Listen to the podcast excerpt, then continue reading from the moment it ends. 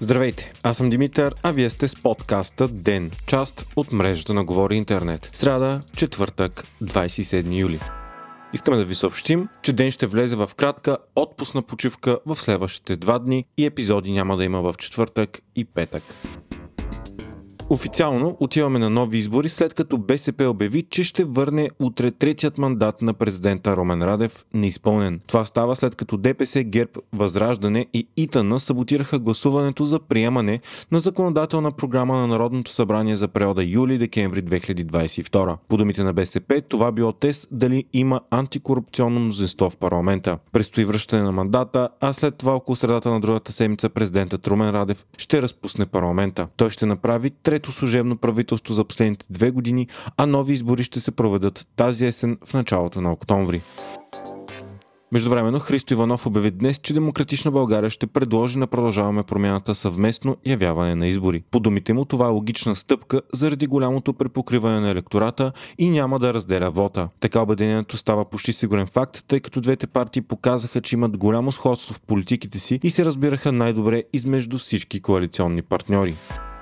Представители на фирми за строеж на пътища протестираха днес София и други големи градове на страната. Протестът е защото те обвиняват правителството, че на фирмите в сектора не са платени 720 милиона лева и това поставя под въпрос поддръжката на пътищата. Освен това, АПИ е прекратила всички нови обществени поръчки за текущ ремонт и поддръжка на пътищата. Мотивацията на управляващите е, че много пари се дават на едни същи фирми, като се строи бавно и некачествено, а обвиненията са, че те са свързани с бизнес кръговете на ГЕРБ и ДПС.